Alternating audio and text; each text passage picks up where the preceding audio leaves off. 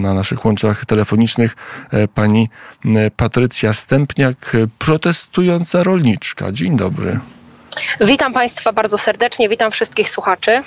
Łączymy się prosto z traktora lub ściągnika. Nigdy nie umiemy rozróżnić, tak, co jest. Dokładnie, tak. Jesteśmy właśnie w ciągniku.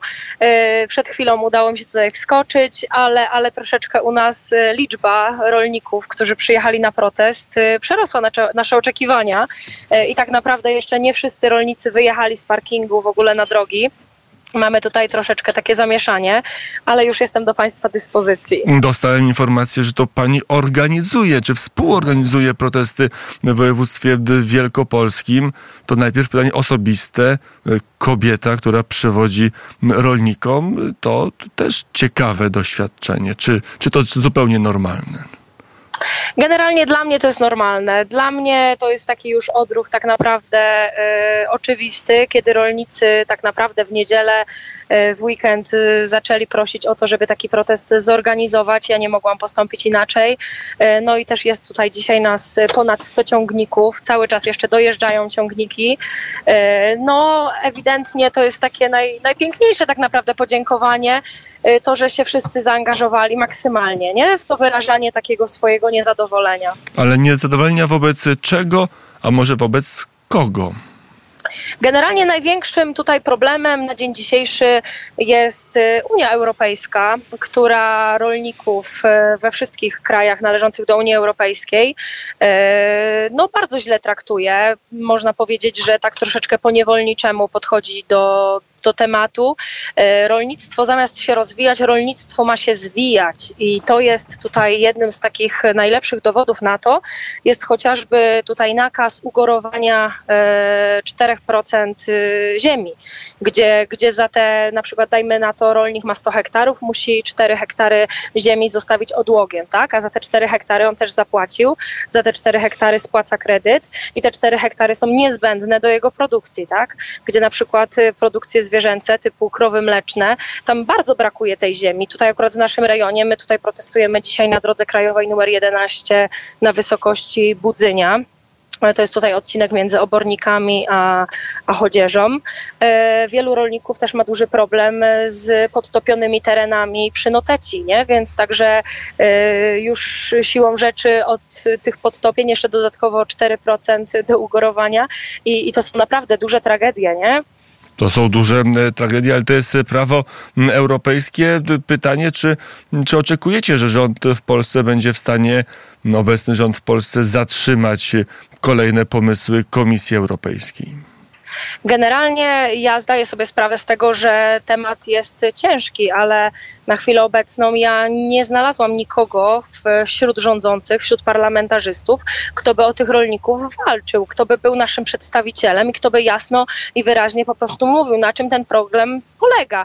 Ja, ja też pracuję generalnie i codziennie w swojej pracy spotykam się z rolnikami i widzę po prostu, jak z czym się zmagają e, rolnicy i uważam, że to jest po prostu ostateczny moment, żeby wyjść na te drogi i w taki sposób zamanifestować swoje niezadowolenie. Jeżeli te strajki nic nie wniosą, będziemy wówczas zmuszeni do podejmowania bardziej radykalnych działań. To nie jest dla nas coś takiego fajnego, no bo oczywiście wolelibyśmy sobie teraz tak być w domu. Jest, jest taki okres, w którym jeszcze można troszeczkę tam odpocząć, się zregenerować. I to nie jest nic fajnego, że my musimy dzisiaj jeździć po drogach i, i też tym samym pewnie utrudniać gdzieś tam e, użytkownikom tej drogi te trasy. No ale no my nie mamy innej możliwości. Na ile jest tak, że mm, ten protest powinien skłonić rządzących do, mm, do działań, bo coraz częściej rząd będzie mówił, My, my nic nie możemy, to wszystko w Brukseli, a my tutaj tylko e, staramy się e, jak najbardziej opieszczale wykonywać polecenia e, pani Ursuli von der Leyen. My nie możemy biernie się temu przyglądać. E, żądamy od e, parlamentarzystów stawienia się za rolnikami. Tak naprawdę sektor rolniczy obsługuje masa innych e, sektorów przemysłowych, tak?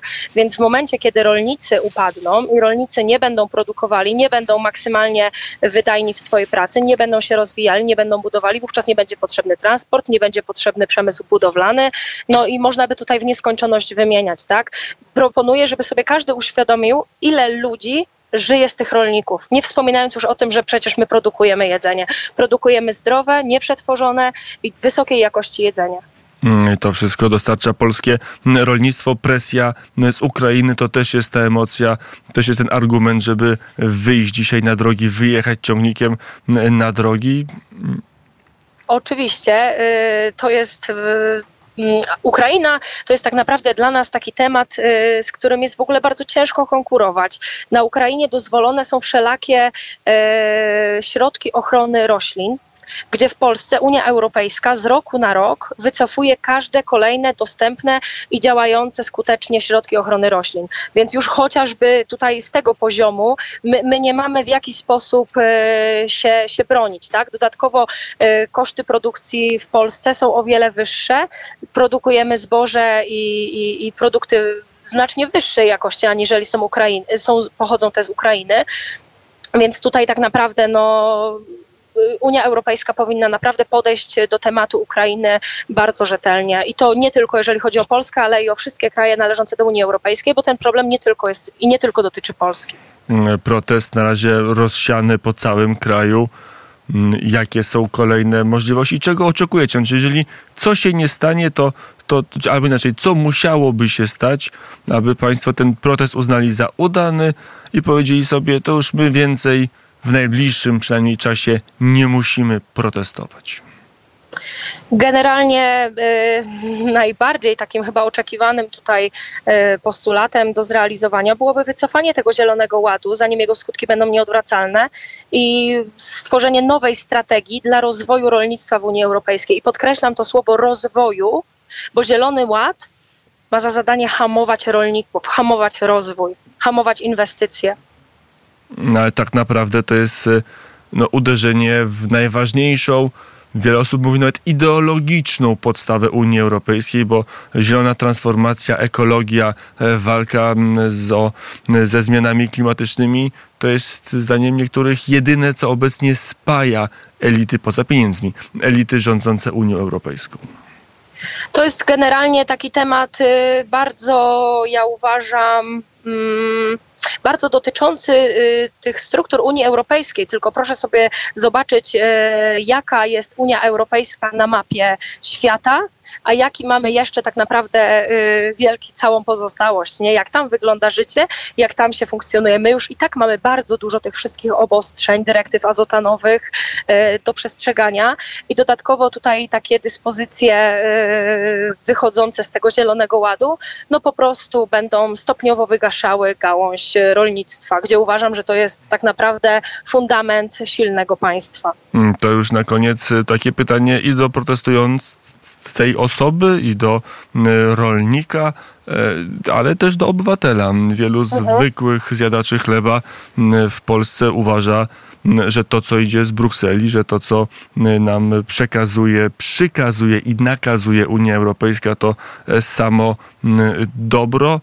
Pani jako rolnik no, częściej niż większość z nas spotyka się z wykwitami i z owocami prac legislacyjnych w Unii Europejskiej. Jak pani osobiście patrzy obecnie na polityki europejskie, na Unię Europejską, na kierunek, w którym Unia Europejska zmierza, na pomysły centralizacji, na rolę Polski czy obecność Polski w Unii Europejskiej? Generalnie też nie chcę tutaj rzucać jakimiś takimi bardzo drastycznymi hasłami, bo mój stosunek do, do Unii Europejskiej jest no, bardzo taki zaogniony, że tak powiem, bo jestem rolnikiem i na co dzień też po prostu te wszystkie przepisy unijne mnie dotyczą, te wszystkie zmiany.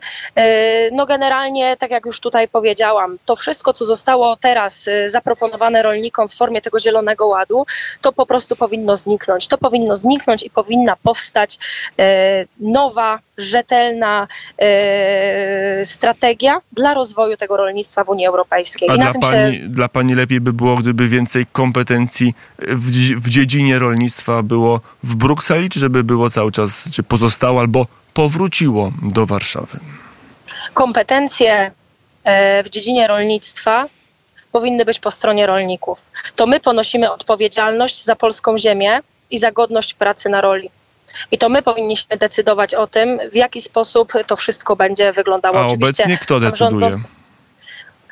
Obecnie decyduje, dzisiaj protestujemy tutaj, bo decyduje Bruksela, bo decyduje, tak jak pan już powiedział, my nic nie możemy zrobić, bo Bruksela nam tak każe, nie? Więc już tutaj jasno wynika z tego, że, że my rolnicy nie mają nic do powiedzenia rolnicy nie mają kompletnie nic do powiedzenia. My jesteśmy właści właścicielami gruntów, jesteśmy właścicielami budynków inwentarskich, bierzemy kredyty na ciągniki, bierzemy kredyty na ziemię, ale do powiedzenia w tej sprawie nie mamy nic. My tylko czytamy, co nam przyjdzie z agencji, czy, czy, czy co tam się w telewizji dowiemy, jakich znowu kolejnych e, reform trzeba przestrzegać i z czego będziemy rozliczani i na czym też możemy stracić, bo czego nie zrobimy.